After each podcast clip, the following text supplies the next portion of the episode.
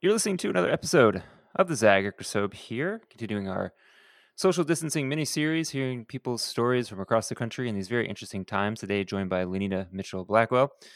We'll catch up with her. She's on the East Coast in Atlanta, and we'll talk about what life is like out there, among other things. Thanks for tuning in. Let's get to it.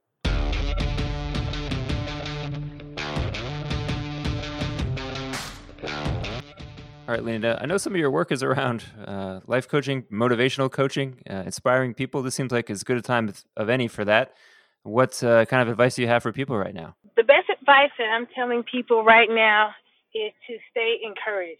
I know that right now things are unprecedentedly crazy. Just these are times that we have not seen in our generation, and it is very easy to feel lost. But take this as an opportunity to look at your life and to see the things that you like and that you don't like, and to delve into a lot of these free courses, free books, free trainings, free continuing education programs and to find something that you do like and become very good and very passionate about it. This, instead of being a time of sadness and uncertainty, can be a time for rebirth and renewal, re- rejuvenation it's a yeah. time for us to really find our way. And uh, you know, it's an interesting time because you had a book that was recently published. Tell folks about what your motivation was to write the book and what's been the reaction since it's come out. Absolutely. So I recently published my fourth book called Knocked Down, Set Straight. Face it, speak it, forgive it, release it. And the motivation to write it was really a combination of my professional experiences as an attorney, a publisher, a magazine uh, promoter, and I put all the experiences that I had working with various people together, and the same thing kept shaking out, and that is if we're serious about being the most successful version of ourselves that we want to be and live best life that we want to live, then we can't run from the things that make us afraid. Um, we we have these little tales in our lives. We all have them, and I do too where when things come up that we're very uncomfortable by or that just really scare the pants off of us, we tend to bury our heads in the sand like an ostrich. Um, and we do this with various ways. We work too much.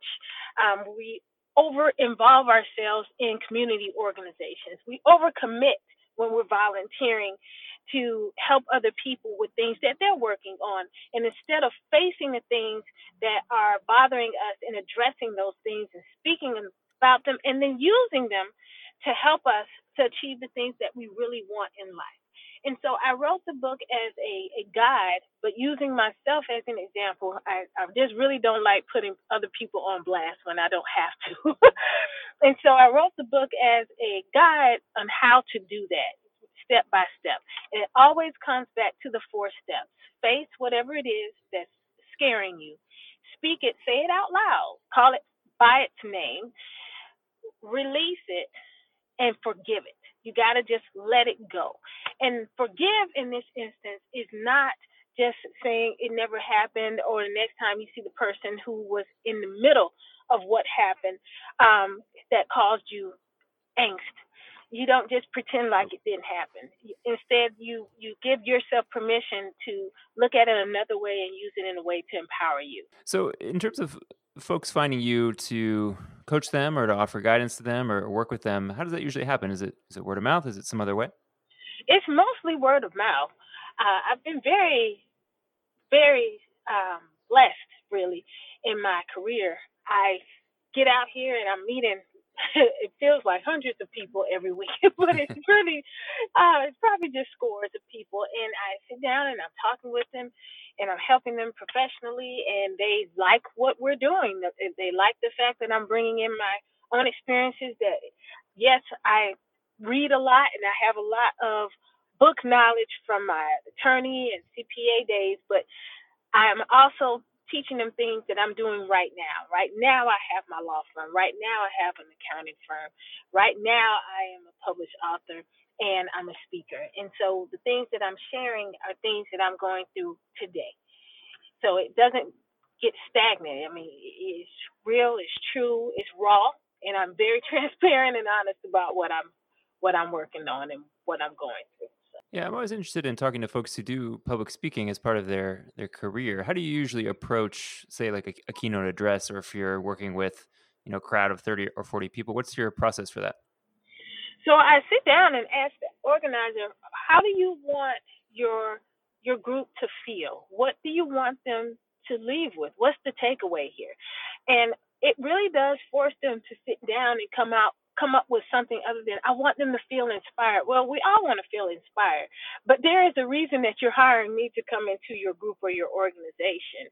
And so let's work together to really get down to that so that I can do a good job. I'd love to come back, but also so that your people leave with the tools and the resources that they need to perform well.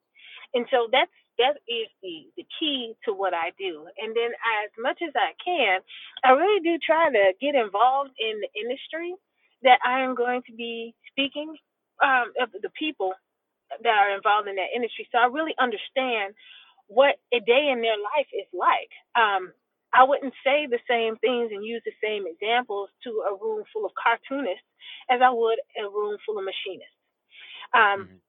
The the meat might be the same, but the examples would be very different because I want them to relate. But the examples are always going to be personal and they'll always be real. They'll be mine. And in terms of advice you would have for for NLC folks who might want to get into the keynote speaking world and the public speaking world, what would you advise them to do? Get out there and start talking. Every organization, and, and I know that sounds really simple, but that is the truth. Every organization under the sun has meetings. And if they're having meetings, they want somebody to come in and break up the monotony. And you are that person.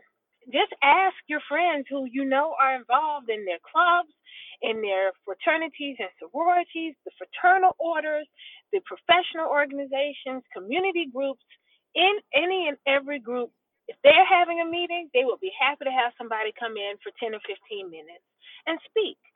And so you'll start initially, you're probably going to be speaking for free or some nominal stipend. And as you get good and you get some video out there, then you'll be able to charge a higher fee. And pretty soon you will be a professional speaker. Well, thanks for giving us your tips on speaking. And thanks everyone for listening to this episode of The Zag. Don't forget, you can download all the social distancing mini series pods we've been putting up the last 10 days or so. And there's a lot, close to 15 or so. Check them out.